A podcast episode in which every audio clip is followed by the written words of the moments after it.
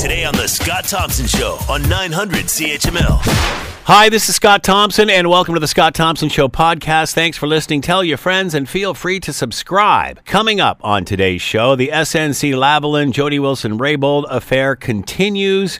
Now, the people at SNC Lavalin are taking back their position on job losses. Also, April 1st, legalized pot goes on sale in Ontario. Will Hamilton be ready? It's all coming up on the Scott Thompson Show podcast. SNC Lavalin is walking back on a statement that it made, uh, the CEO made uh, last week, saying that it never cited the protection of 9,000 jobs as the reasons for remediation. To talk more about this, Peter Graefe is with us, professor of political science, McMaster University, and he is with us now. Peter, thanks for the time as always, much appreciated. Happy to be here. So, what are your thoughts on this? Uh, yeah, uh, last week, when asked, the CEO uh, Neil Bruce said that um, he never said, or there was no issue about nine thousand jobs being lost, or the uh, headquarters being moved if, if, if SNC Lavalin didn't get a deal. Uh, now the company has come out with a statement walking that back, but sort of, not really identical statements. Goes on to say uh, the company had made it very clear to the government through its advocacy campaign that the implementation of a remediation agreement, known as a deferred prosecution agreement, was the best way to protect and grow uh, the almost 9,000 direct Canadian SNC Lavalin jobs, as well as thousands of indirect jobs through its more than 5,000 suppliers across the country. The company still asserts this position. What are your thoughts on all this, Peter? Well, I mean, it does seem uh, a bit bizarre that they can't keep their story straight. Uh, I, I think you can imagine that the uh, you know the departed empl- uh, employee la- last week who was saying that they hadn't made the that claim probably uh, felt that it didn't look good on SNC Lavalin to be going around threatening. Uh, well, I mean, not threatening, but you know, making it quite clear that there's a significant cost, which I mean does converge on a threat. Uh, and you know probably wanted to make clear that ultimately he wasn't saying that 9,000 jobs would disappear, but rather than those jobs being in a uh, Quebec-based company, uh, they'd probably end up being in foreign hands. And so, uh, you know, those people who are very skilled would go and be working for their competitors ultimately. Uh, I can imagine that this was not popular uh, with some other people in SNC who, you know, uh, clearly for the Liberals, made them look like they were lying in some ways or they had mis- misled Canadians. And so I guess uh, the people who are still at SNC Lavalin had, were aware of the impact of that on their relationship with the uh, sitting government. So, what does this say now? What are we to take away from all of this, considering uh, the CEO said one thing and then the public statement uh, a week or so later?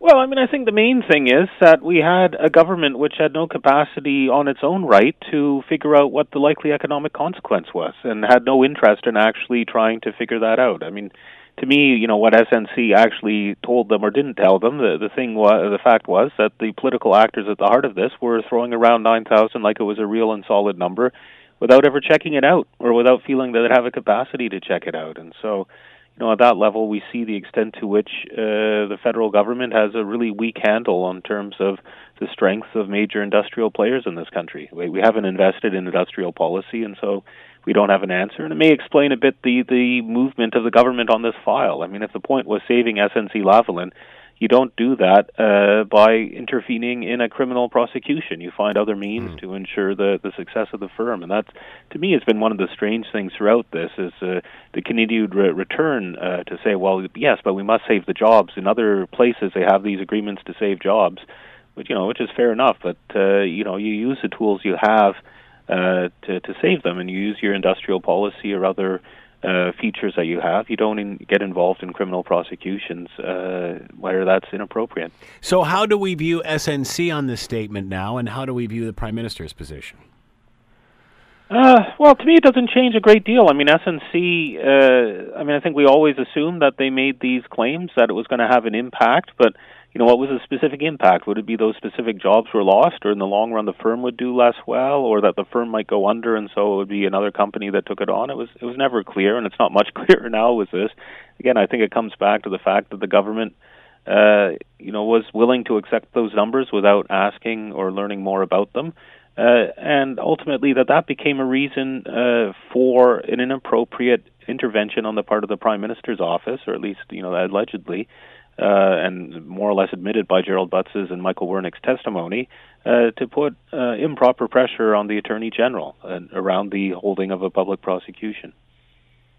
Uh, are, are, we are we um, are we getting caught in the definition here? Uh, in other words, uh, the CEO said, uh, and I'm paraphrasing here, that you know they never made reference to 9,000 jobs being lost or uh, th- that the headquarters would leave. The statement says the best way to protect and grow the almost 9,000 jobs. So the terminology is the best way to protect and grow versus lo- job loss. Is does that mean anything?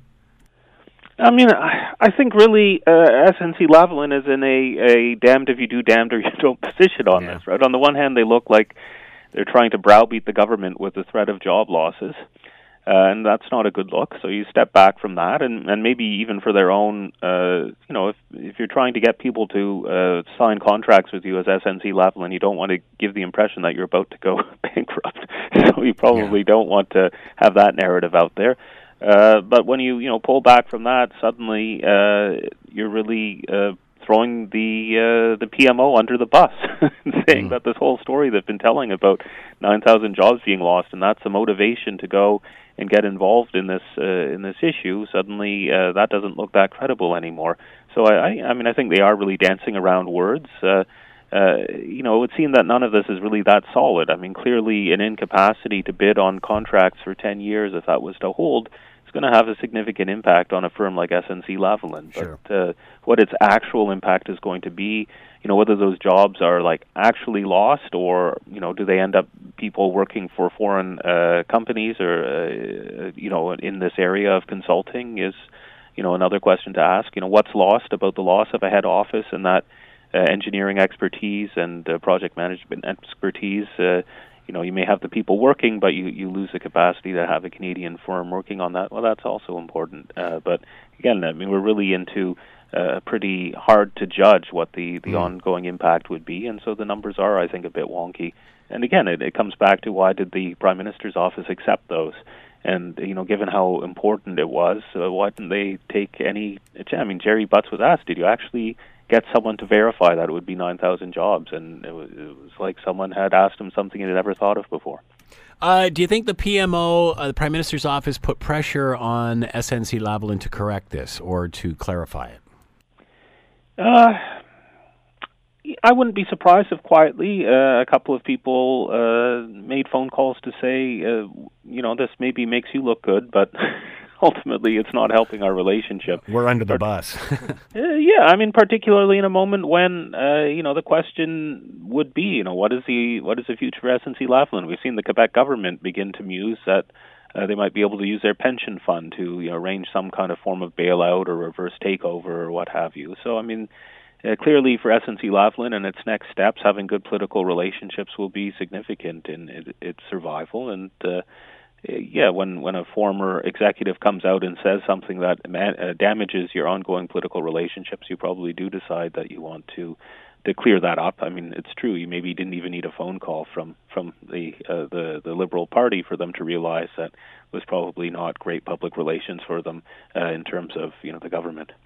What is your take on this ongoing uh, performance uh, with the SNC Lavalin Jody Wilson Raybould uh, scenario? It, it, seems as if Justin Trudeau doesn't want her to speak, yet on the other hand, doesn't want to kick her out of the party, wants to uh, uh, keep the votes. It appeals to the female gender and the Indigenous uh, community.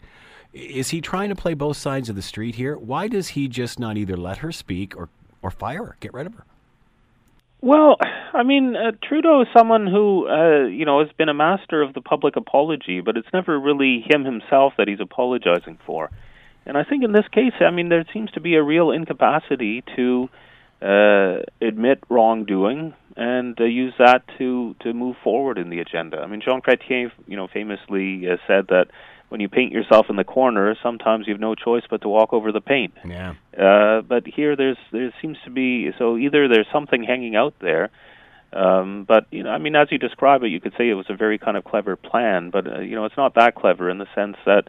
Uh, here we are talking about the same story six weeks later. There's been a complete loss of uh, agenda uh, on the part of the government. They put out a budget last week, their last one before the election. Uh, it's already forgotten. No one's really talking about what's in it. I mean, presumably they'll be doing photo ops for the next month with some aspects of it, but uh, politically, I mean, this is just a, it seems to be a dagger for this government uh, ahead of the next election, and uh, you would think ultimately the prime minister would see a point in uh, admitting some fault. I mean, there seems to be clearly uh, a number of faults around this, some fairly serious in terms of uh, the independence of the Attorney General. But uh, in those cases, to say, yeah, I did wrong, and I'll let Canadians judge me in the fall. Now let's move on with other things that are important for Canadians. Are you not surprised that he has done that, considering we've seen crocodile tears so many times from this prime minister? Are you surprised, you know, especially with you know the self-described feminist and such and such? Why doesn't he just apologize if that's what happened and move on? Like I, I can't believe that they are letting this drag out. I mean, it's not it's not everybody else. It's they ref, it's their refusal to put it to bed. And, and, by that, either let her speak. Can he not know what she's going to say? He must have some idea. Or is it that damaging that he doesn't want to lose the vote? I mean, can he keep playing both sides of the street and, and, and, and the same course and do nothing between now and the election? Well, I mean, at the moment, that seems to be his choice. Seems what he's doing. Uh, yeah. It is. It is hard to it is really hard to see, uh, you know, what he hopes to achieve from this. Uh, you know, and and again, uh, it's within the Liberal Party. There's this kind of continued desire to keep this on the front page, and so uh, we have, uh, you know, the all the old timers uh, from the the Chrétien uh, Martin era. You know, we've got Sheila Copps out there, Judy Sgro, uh, attacking uh, Jody Wilson Raybould and uh, Jane Philpott, and uh, you know, they certainly I don't think it's it's a terribly good look for them in terms of how it's being received by the public, but it also means that this continues to be news. Uh, you know, why aren't they stepping down? Why this or that? Well, it just keeps it on the front page. Is ultimately. that their responsibility? Like, why are and you know, why are prominent liberals attacking them, especially female liberals? Because obviously they're smart enough to know that men can't do this. But why are they attacking them and putting the onus on them to come forward? And if they want that, why don't they give them the perfect opportunity to do that? Isn't the onus on the prime minister to clean up his own house? Yeah, it would seem to be. And you know, this is I mean, there's obviously ways in which former politicians uh, may become freelancers. Uh, there's a highly partisan streak in politicians, and even when they're retired, and so they may, uh, you know, if they see someone being insufficiently loyal, they'll come and uh, attack them in social media. But it would seem that uh, there must be some central coordination behind this. And again, uh, it seems to be self-destructive from the point of view uh, you know, of issues management. Uh, but beyond that, I mean, you know, we can't think of politics just as issues management. I think Canadians have been watching this. They feel like they deserve a fuller explanation. Uh, they probably also want our politicians to get on and, uh, you know, do other things yeah. we elected them to do. I mean, clearly there was a problem with the independence of the attorney general. I mean, that as a kind of constitutional convention, we enforce that politically. So that will be on our minds in the next election about the willingness of the government to tamper with that. Uh, but presumably, uh, I think Canadians are ready to turn the page and are really waiting for the government to to move forward uh, and to you know get some signal from Trudeau uh, about how he saw the situation, uh, presumably some admission that he had acted improperly in terms of his, his relationship with the Attorney General. So, uh, will she speak? Will we hear from her? Uh, last we heard, she was supposed to give a written a written testimony, uh, a rebuttal to what had been said earlier by the, the clerk of the Privy Council and Gerald Butts. Uh, any idea when we'll see that?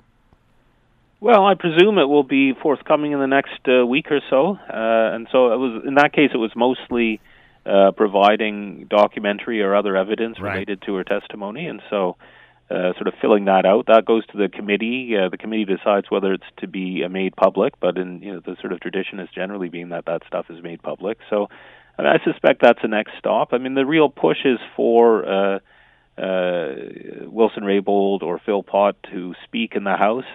Uh, I think they've noted reasons why, on the one hand, they fear that may still breach their ethical commitments uh, and the, the, commitments they made when they became cabinet ministers, but also it's not a, an obvious forum uh, where they have the time to to disclose uh, and discuss uh, their evidence and testimony. And so I think in many cases uh, they're looking for some sort of more committee-like uh, location uh, in order to, to speak more. I mean, again, I don't know if, if Canadians really need them to speak much more. I think they they're looking more for the prime minister to recognize what's been said and uh, and not simply treat it as you know some sort of misunderstanding uh, that happened, but in fact uh, uh, in, inability on the part of the prime minister and the prime minister's office to to recognize the appropriate rules in this situation. I mean, it was really noti- uh, notice, uh, interesting in, in Wilson Raybould's testimony, the, the extent to which everyone always started the conversation by saying, well, there's a clear line here we don't want to cross. And two sentences later, they had crossed the line, thinking that, you know, that was enough. And that that's a kind of, you know, behavior that I think uh, the Prime Minister should own. I, I, I don't think it's really going to be that top of mind in the next election, but it will affect how people think about uh, this government and its commitment to uh, upholding uh, parliamentary traditions. What do you think Jody Wilson Raybould wants out of this? I suspect uh, at a situation like this that she hasn't slept properly in months. Mm. this kind of I don't know if she if she really knows what she wants out of it. Clearly, she's decided she wants to run as a liberal in the next federal election. So presumably, she continues to want to represent her constituents. Uh, she seems strongly committed to uh, trying to move the cause of reconciliation forward in Canada. Uh, presumably, she also has a sense of her political career, but it, it's hard, I think, with uh, you know the current situation where it doesn't look like Trudeau's going anywhere to see much more that she's seeking for in this than a certain sense of vindication that she played her role as she felt was constitutionally appropriate, and that other people acted in an improper manner and then uh, pushed her out of her role, not for not doing a, that role properly, but because she dared stand up for the constitutional principle. So I suspect there's a lot of kind of sense of pride and principle involved in, in her decision at the moment. You know, not to make her into some sort of a superhero uh, in, in the political realm, but I think politicians, as opportunistic as they often are, uh, when there's a significant point of principle such as that, will also hold on pretty tenaciously uh, she's not someone who you know is seeking many other prizes. I think in the political world. Peter Graefe has been with us, professor of political science, McMaster University. Peter, as always, thanks so much for the time. Much appreciated. You're welcome. You're listening to the Scott Thompson Show podcast on 900 CHML. Are you looking forward to the legalization? Are you looking forward to uh, uh, pot shops opening up in uh, in Hamilton April first? I guess I should preface that by saying legal uh, pot shops because uh, certainly there's been an awful lot of um, uh, those that have been playing in the gray area uh, between legalization and April 1st. Although uh, Hamilton Police certainly uh, doing their diligence in getting as many of those closed as they possibly can. Let's bring in Stephen Verbeek, consulting, assisting one of the stores, and is with us now. Stephen, thanks so much for the time. Much appreciated. My pleasure, Scott. Thanks for having me, sir. So, what is your affiliation with? Now, is it one store or more than one? It is just one store, unfortunately, but we're uh, we're hoping to be able to add to that repertoire. But right now, uh, the way the lottery system works was there was one store allocated to 25 lucky lottery winners, and we were privileged enough to be able to partner with one of them. So, you, and you're partnering with which one? Can you tell us? Yeah, absolutely. His name's uh, Santino Copolino. He's a lovely local gentleman uh, based out of uh, West Mountain in Dundas. Uh, so that was also part of the reason why uh, uh, we were able to use our location that we had uh, set aside for our flagship location if we were one of the lottery winners. And it is in uh, just inside the beer store plaza across from the Canadian Tire uh, at the bottom of Cootes Drive in Dundas. And this is Hello Cannabis, correct? Uh, so it is a derivative of Hello Cannabis. Okay. Uh, Hello Cannabis was founded uh, just over two years ago, originally uh, with the one mandate uh, to run medical clinics, where we essentially connect patients with doctors and product, right. without having any product ever on site. We're more or less a middleman. I had a previous career in finance and suffered a pretty traumatic injury, so I happen to know quite a lot of surgeons and doctors in the area that saw my recovery using medical cannabis. So they kind of converted and rallied around me as well to support this initiative.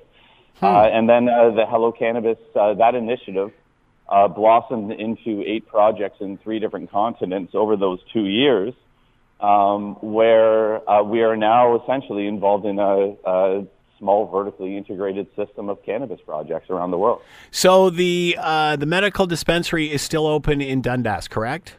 Yep, absolutely. And and That's- now you're looking at a second location for public sale, and that's the old beer store location, correct? Nailed it. Okay, perfect. So within the same plaza, we have a medical facility and education center where we're able to take care of patients, and then just a short walk away, uh, we're able to help facilitate for the adult use people. So I believe that our, our previous uh, our previous mandate uh, in the medical field, and uh, my, uh, my more or less my role was to be able to differentiate between illegal and legal cannabis, and differentiate between medical and recreational use. And there is an absolute ton of misinformation out there. It's enough to want to put your head through a brick wall. Um, we believe that we are in a position of strength because we have been actively engaging to try and educate people and deal with this misinformation to be Yeah. able to facilitate both sides of the coin here. What are you talking about misinformation? What do you mean? Give us some examples. Uh, for example, uh, the dispensaries that are open in Hamilton, people are referencing them as gray area. They, they, they are not. They- I just did that, so I so correct me. Yeah, no problem, no problem. It's, it's all good. Um, it's uh, it's unfortunate because uh, I, if you're in Hamilton and involved in cannabis, you clearly know a lot of these people, and a lot of them are, are actually very good people and people I would consider a friend of mine. And from a business standpoint, I, I have I have to tip my hat. I have a lot of respect for the business acumen of some of them. I chose not to break the law though and build an actual career. Um, this is not a gray area. Um, they had uh, their their backing and justification as to why they were doing this was to give patients more access to medical cannabis. Now, I fully agree with that because patients do not have great access to cannabis right now, which is why Hello Cannabis started, is because we found a way to be able to help facilitate patients getting legal access to cannabis. So these dispensaries opened up saying, like, you know what, the mail system isn't working.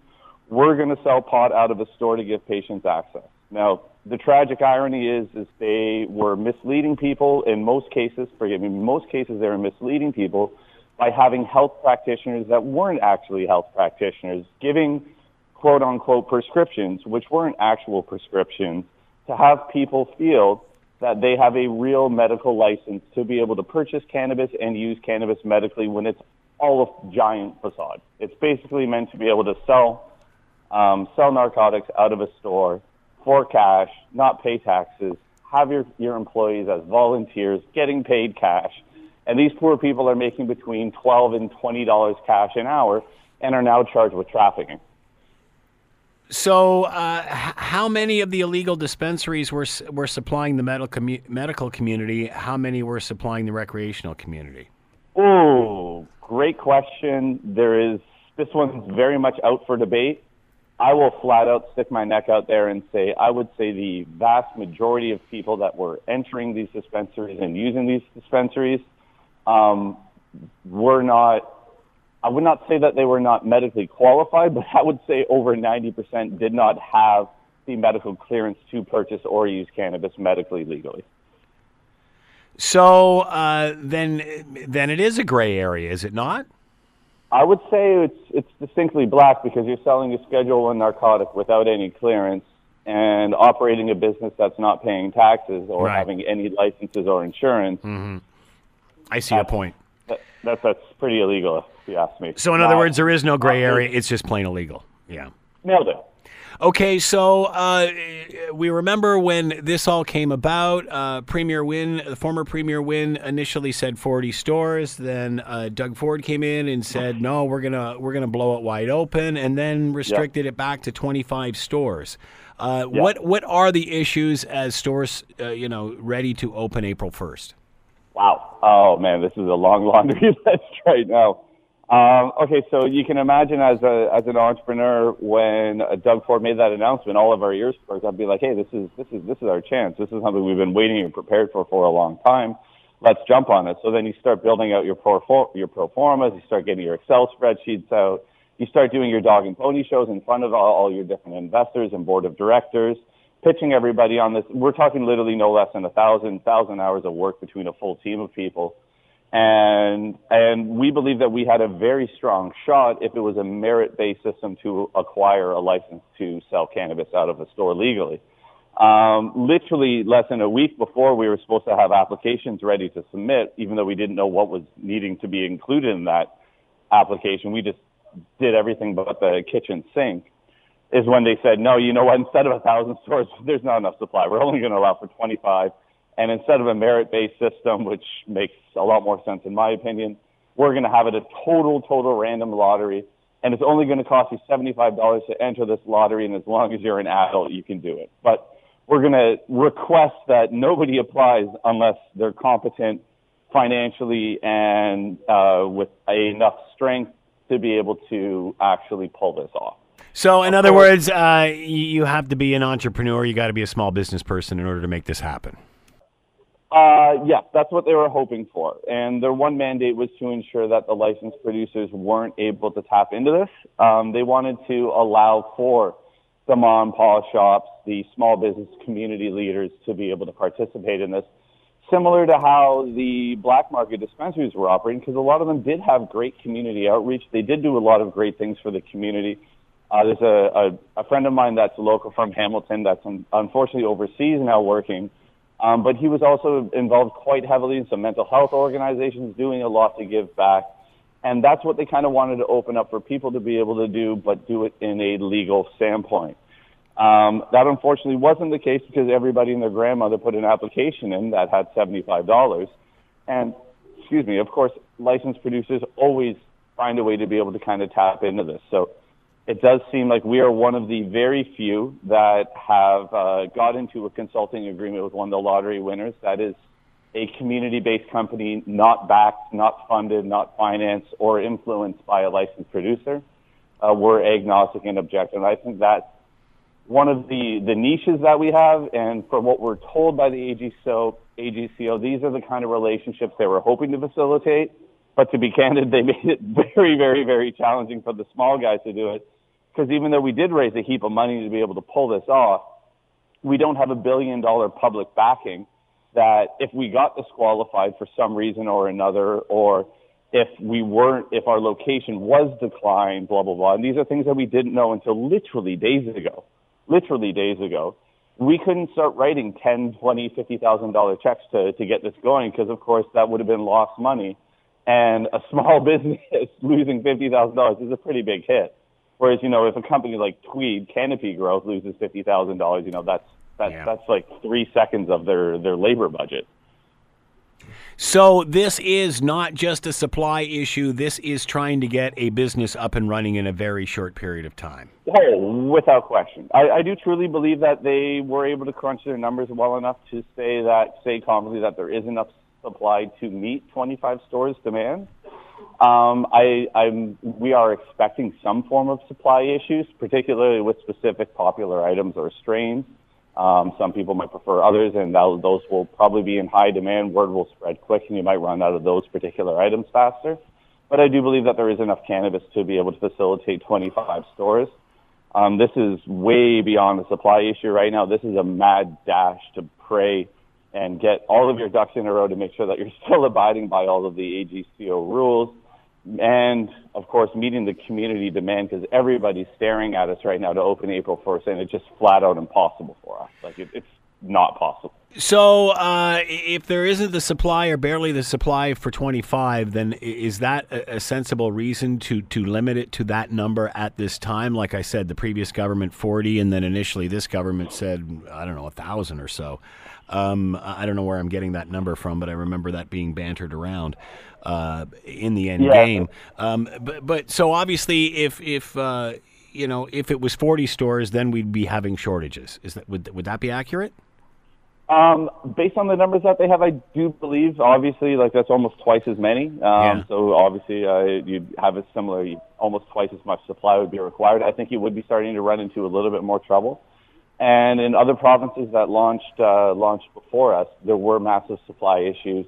They had stores that were shut down sometimes weeks at a time, and startups can't survive like that. I've, uh, started a few different startups here and hung on by a thread sometimes, and you know uh, it's it, it's impossible to maintain an operation like that, particularly when you're throwing 400 to a million, 400,000 to a million dollars into renovations and your original inventory, and then all of a sudden you run out of that inventory and you can't sell anything, so you're just burning cash. So, what state is your store right now, and and what is preventing you from opening April one? Ooh. Okay, I'm actually in the store right now. Uh, it is prepped and ready for a build out. Uh, we've had a few of our own internal curveballs, like most, uh, like I'm assuming probably everybody else has. Um, we have to wait one more day for public opinion to be uh, put forth, any negative opinions. So we're not anticipating anything out of the ordinary. Um, we then have five days to respond to that. So that immediately takes us past April 1st. Yeah. So you know, it's uh, again, this is kind of the the chicken and egg theory. Like, I, because we've been operating legally in in the town of Dundas for over two years now, and not and been welcomed with open arms, I don't see any reason why having a store that's illegal is going to change anybody's opinion with respect to having a cannabis store. Um, so I don't think there's many valid reasons for us not to be here. Um, I'm looking forward to reading any that are potentially there. But let's say somebody does find a valid reason, and all of a sudden you know, we have to push back and maybe get a minor variance or sit down with the counselors, sit down with the Rotary Club, start meeting with the AGCO again and deal with these different measures. We, what, we, wouldn't, we shouldn't start construction until we know that the town is going to welcome us with open arms and we pass all of the tests with flying colors. So you're sitting here kind of stuck waiting for responses and waiting for the actual procedures to go through before being able to start swinging hammers. So this theoretically, this store, the interior of this store, hasn't even been decorated yet. It hasn't even been done. It has not been decorated. No, it is still. There's still a team of people in front of me right now that are prepping, um, doing as much as we can without ex, without incurring too many unnecessary expenses until we get through all of the formal procedures. Um, and of course, uh, we're we're we're merely consultants here, helping out with uh, helping uh, supplement Santino's cannabis knowledge, and to be able to help guide him with respect to the community relations and what type of products are available and blah blah blah. He's uh, he is the owner and operator of this, so we need to make sure that we're keeping him, um, uh, making sure that we are doing everything that's according to his standards as well. So there's a lot of moving parts here, and certainly uh, it's it's not easy, but it's a challenge that we were willing to accept. And everybody that entered this lottery knew that this is this is ultimately what's going to happen. But I'll, I'll be candid; it's uh, it's been a little bit more than we were anticipating. That's for sure. So, how are any of these stores going to be open on time? Like, how? what would they be doing differently that allowed them to get all this done?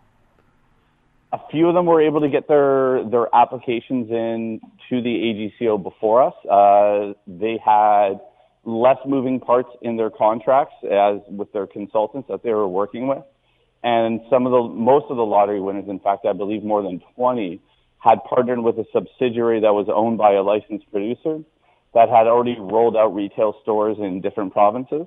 Right. Um, so there, it was pretty much a rubber stamp, and their 15 day waiting period was up a little bit sooner because they already had contracts in place that they could replicate. We were kind of shooting from the hip a little bit to be able to find out how much uh, how much help we were able to give Santino, how much help Santino was wanting us to help out with, and of course our own personal relationship needed to be ironed out in our contracts with him. Right. Then, of course, going to the regulatory authorities, making sure that it's all kosher with them as well a lot of back and forth. Similar to if you're getting somebody building out your house, like a contractor or a designer, Sure. sometimes it gets bottlenecked with just approvals, being like, you know what, I don't like the fireplace there. Hmm. I want it a little bit higher. I want it over there. Then it's back to the drawing board for them. Then they come back three days later, right? Right. So there was a lot of that, and next thing you know, you know, 14 to 20 days are gone, and Sure. that was that was a third of your time to build out. So, uh, as you mentioned, 25 stores uh, theoretically can open in Ontario on April 1st. Uh, also, as you mentioned, they cannot be involved with a licensed producer, sorry, owned by. But what is the involvement that uh, organized uh, producers, licensed producers, can have? I believe they are able to own up to 9.9% of one of these retail stores. Um, so they can have some degree of influence and some degree of ownership. Everybody's kind In of in one location or in various locations? in, in one location. Right. So, of these 25 stores that were handed out, how many of them are associated with, similarly to you are, uh, you are, are they associated with licensed producers? Um, so uh, just to clarify, we are we are not affiliated with the licensed producer here at Hello Cannabis. Uh, we have contra- uh, on the medical side. We have, we work with many many many different licensed producers, but we are not owned or operated or influenced by any at all. Um, whereas many of the lottery winners had partnered with companies, say like High Tide or you know Spirit Leaf or Tweed, um, where the, these are subsidiaries of licensed producers. So I, I, I, we have Spirit Leaf. So you've got Aurora. You have uh, you've got Canopy Growth. Um, Fire and Flowers, another derivative of a different licensed producer. So well. those those would have a little bit of an advantage over you guys simply because they've got more money and organization behind them. Without question, yeah. absolutely. It's a it's a it's a fun little David and Goliath story we're at right now. So what happens when you don't open April one? Do all these fines start happening? I mean, you start incurring all these uh, fines. Yeah, we're gonna we're gonna get slapped with a few uh, a few penalties by not being able to open April first, and I will be very surprised if more than five are open on April first. Wow! And how much could this? Uh, so, when are you hoping for? Are you hoping for the twentieth? Uh, that is that is the next sprint. Um, I think if we work absolutely flawlessly, which is um, uh, rare, especially mm-hmm. in the games world, not, not much happens according to plan we can be open by April 20th, but uh, we are really trying to manage expectations and say uh, we're we're, we're going to be we're going to be upset with ourselves if we don't open in April. I'll, I'll leave it at that. So if um, they, if you go from the uh, April 1st to 20th, that's 20 days. How much how many how much money in fines would you incur? Thirty-seven and a half thousand dollars. All right, at least you got it all figured out. it makes sense in my head. Executing is a lot That's different. It. Though. I guess you always know that as a small business person how much it's costing you. Yeah. Uh, all right, so you, you, do count your pennies. So, uh, any any uh, uh, what would you say to uh, consumers that are waiting for April first? Uh, they might have to wait a lot longer, and likely they will, unless they don't mind dry, taking a road trip to visit one of the first legal cannabis stores. I, I do believe one in Burlington will be ready on time. Um, I was speaking to a gentleman that uh, is up in Toronto at the Hunny Pot. I believe he will be open on time. He's he's at least confident. I hope I'm not speaking out of turn and, and mm. going to piss him off. I'm actually trying to help him. Right. Um, but uh, yeah, it's it's it's a it's a mad dash, and no matter how much money and organization you have, very few people are still able to pull this off just based on all the on the all the hoops that everybody, all these lottery winners have had to jump through. And we're trying our best for the we're trying our best to be able to help Santino jump through these quite clearly. Um, but it, it, certainly isn't easy. Stephen Verbeek has been with us consulting uh, one of the stores that is opening up in Hamilton in Dundas, uh, and that is uh, Hello Cannabis. Stephen, thanks so much for the yeah. time and insight. Much appreciated. My pleasure, Scott. Thanks. You're listening to the Scott Thompson Show podcast on 900 CHML. Lots to talk about today. Let's bring in Alyssa Freeman, public relations consultant, uh, principal at Alyssa Freeman PR. Everything from the SNC uh, situation to bizarre story breaking this afternoon. Uh, Jussie Smollett, uh, criminal charges have been dropped. This is uh, very bizarre. Uh, let's bring in Alyssa. We'll talk about all of this. Alyssa, thanks so much for the time. Much appreciated. As always, Scott, it's a juicy afternoon. It is a juicy afternoon. Let's start with SNC Lavalin because that seems to be where the most juice is in any given day for the last week or so. Anyway, uh, your thoughts, uh, and this is right in your uh, wheelhouse. Uh, SNC Lavalin last week, their CEO came out and basically said, "I didn't say anything that like similar to what Justin Trudeau or Gerald Butts said, in the sense that 9,000 jobs would be lost." Uh, if uh, SNC was not given a preferred agreement. Uh, and as well, there's a good chance the headquarters could move. The CEO denied all of that. And then it turns around that uh, SNC comes out and, and basically says, well, what we said was this will all help protect jobs. How do you how do you explain what happened there in the public relations department of SNC Lavalin? Well, you know, I have to think that as soon as the CEO walked back those remarks, I have to think that that only adds another sort of veneer of, I don't know, Lavalin is, is the confusion is that always. Did we lose her? Parade on the up and up. They say one thing, they say another thing, and all they're doing is saying things that will protect them, whether they're true or not. So, you know, when when you start to see that, and you wonder why if that was the case that Trudeau wanted to protect them, then you're thinking, well, what exactly are you protecting? You're protecting somebody who isn't even as who doesn't want to even play on the up and up with you. so there's that. You know, and the other thing is, we, you know, with the whole thing with Jody Raybould and Wilson Raybould and, and Jane Philpott, then there's this other tempest in a teapot brewing that there is more information to be released and how this information is going to be released. That I have to tell you from my perspective, you know, what is going on? And it's sort of this childish game of, well, maybe we'll say something, maybe we won't, and we're not going to let you know exactly what we know. You know, I wrote in a commentary, this kind of is like watching uh, two kids in a grocery store screaming and yelling and yanking the things off the shelf, and the kid and the parents just saying, "Hey, don't touch that, kids, or there's no ice cream. Be good, be good." Why does he not make the call here, meaning the prime minister? Uh, clearly, he does not want her to speak in fear of what she is going to say.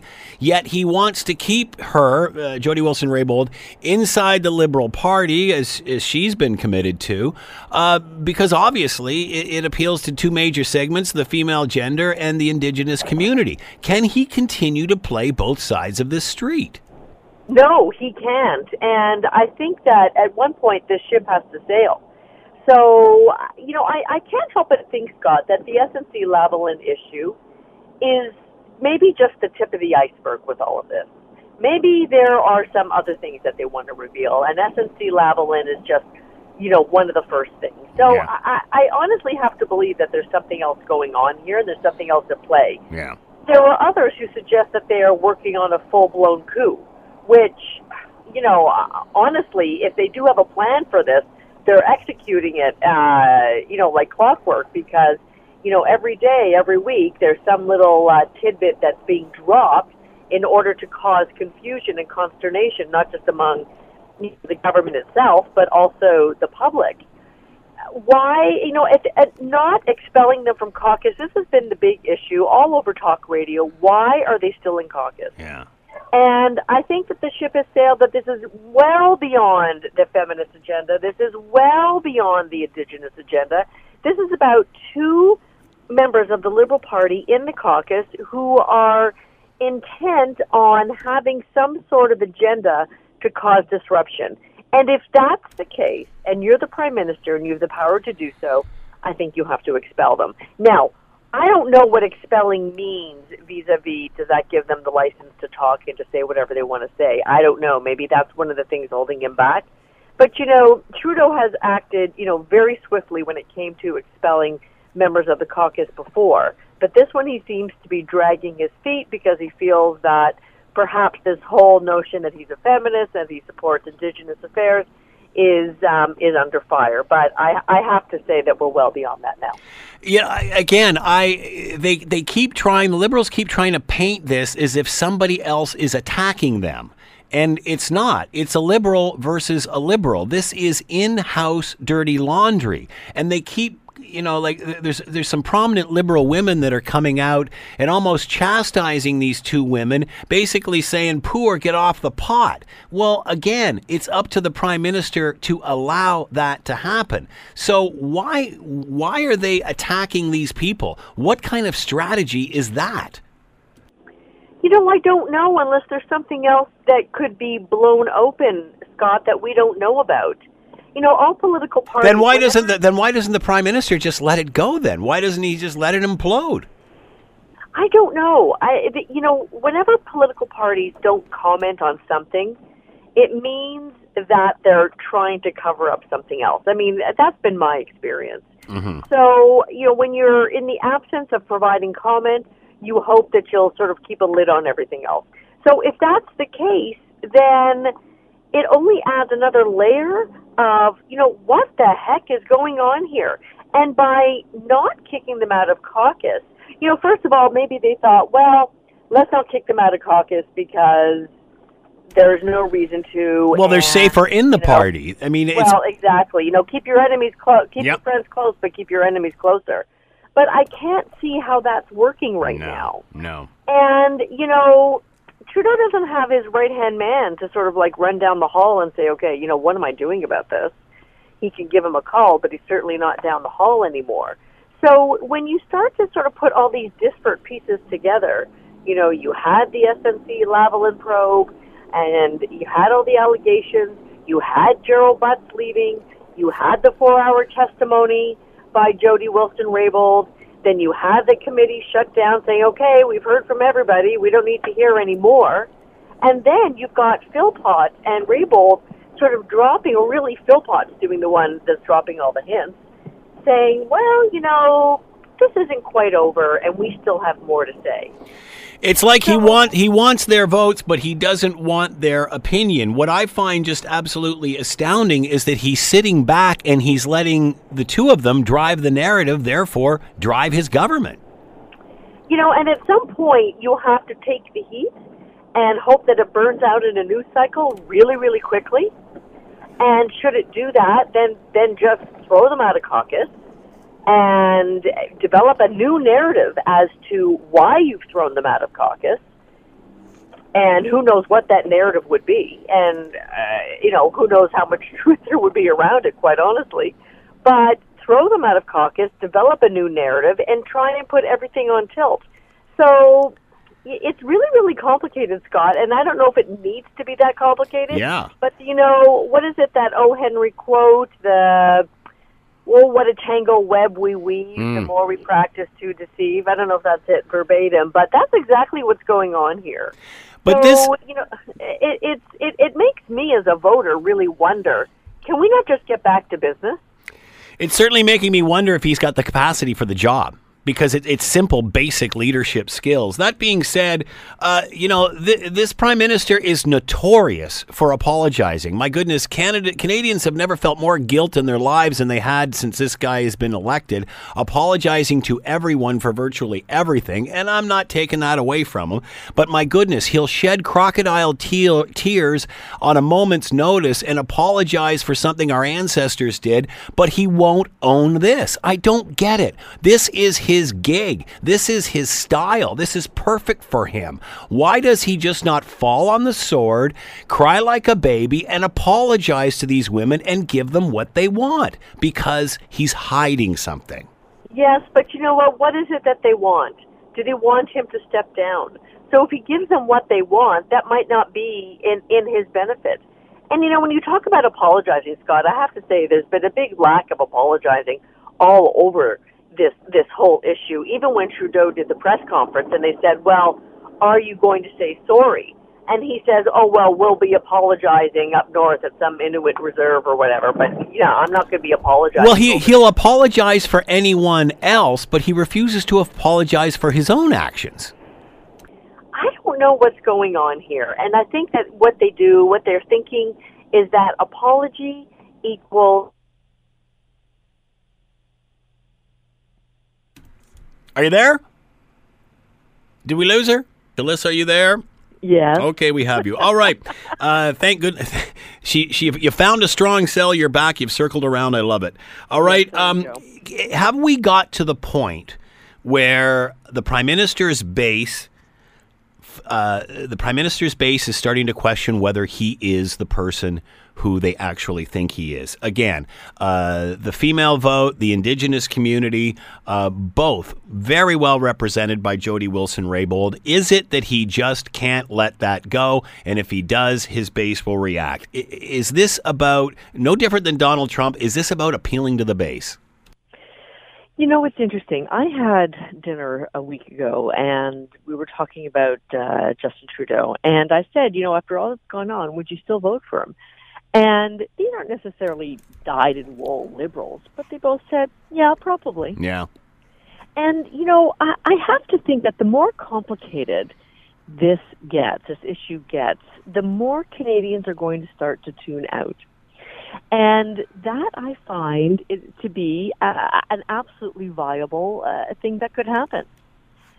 So, unless something comes out that is super, super bombshell, JT's base, JT, that's what I call it, Justin Trudeau's base, is going to is going to probably stick with him. Because I have to tell you, I mean, if you look at the, the opposition and you look at Andrew Scheer and you look at Jagmeet Singh, I mean, honestly, the, The devil we know better than the one we don't. Andrew Scheer, I mean, honestly, his his responses thus far have been tepid and dispassionate. Mm-hmm. He doesn't inspire me as a particular leader. Uh, and honestly, I mean, you know, I don't necessarily identify with any particular party, but this really um, this could end up working in Justin Trudeau's favor, and I think that everybody in the PMO is just really working overtime to try and keep a lid on this any way they can. Uh, you talked about the opposition. Obviously, these two, uh, meaning um, uh, Andrew Scheer and the Prime Minister, are, are total opposites image wise. Are we tired of the poster boy image? Are we tired of, of all form, no substance? Are, are we tired of the, the sunny ways that, that just seem to. you know, go on forever and nothing gets done. I mean, at the end of the day, I, I think what people are going to question is his depth and, and can anything uh, happen to move the country forward. I, I think of the situation in, in, British Columbia and Alberta, where you know he he tried to uh, hold some sort of summit and bring uh, the two premiers together over the pipeline issue, uh, sort of sitting above them like he was a lifeguard watching kids in a pool. And you know, at the end of the day, he's great for bringing people together, but he can't make the call. You know, we buy the pipeline, we're still no closer to completion, and we have two premiers that are fighting with each other from the same party oddly enough. I mean, I, it just seems that he can't push it over the gold line. He can make us all feel good, but he's not a result driven guy. Well, let's look at it this way, Scott. What do the Liberals really need to stay in power? They need Quebec and they need Ontario. They'll never. I would say they need the female gender, uh, the Indigenous community, and Quebec. And I think two out of three of those they've already ticked off. Yeah, but it's still it's just March, Scott. Yeah, it yeah, really that's true. is. Yeah, it really is. I mean, people have really, really, you know, short attention spans. But I mean, there's been a honeymoon up until now as well, right? Yeah, and then it's I know. I mean, slowly starting to wear off. Uh, you know, I listen. He has certainly taken a beating. That the you know there is no doubt. But honestly, you know, is his base going to abandon it, Yeah. abandon him over that? Good I don't point. know. And when you talk about all these things, you know, I mean, listen, really, honestly, uh, you know, for me, this, for me, uh, you know, this ship has sailed on this issue, and you know, we have problems with our canola exports. So, Yeah. you know, we can still be dealing with this, or don't we still have to run the government and and and sort of you know get back to business? You know, there's that. Um, I I think that un, unless this really unpacks into some huge bombshell, that Canadians are starting to to move on. Now look what happened south of the border. Okay, you know the Mueller report came in and it was a big nothing burger. He punted and said, "Well, you know, I, I'm not going to indict him on all of this, and if you want to, then go right ahead."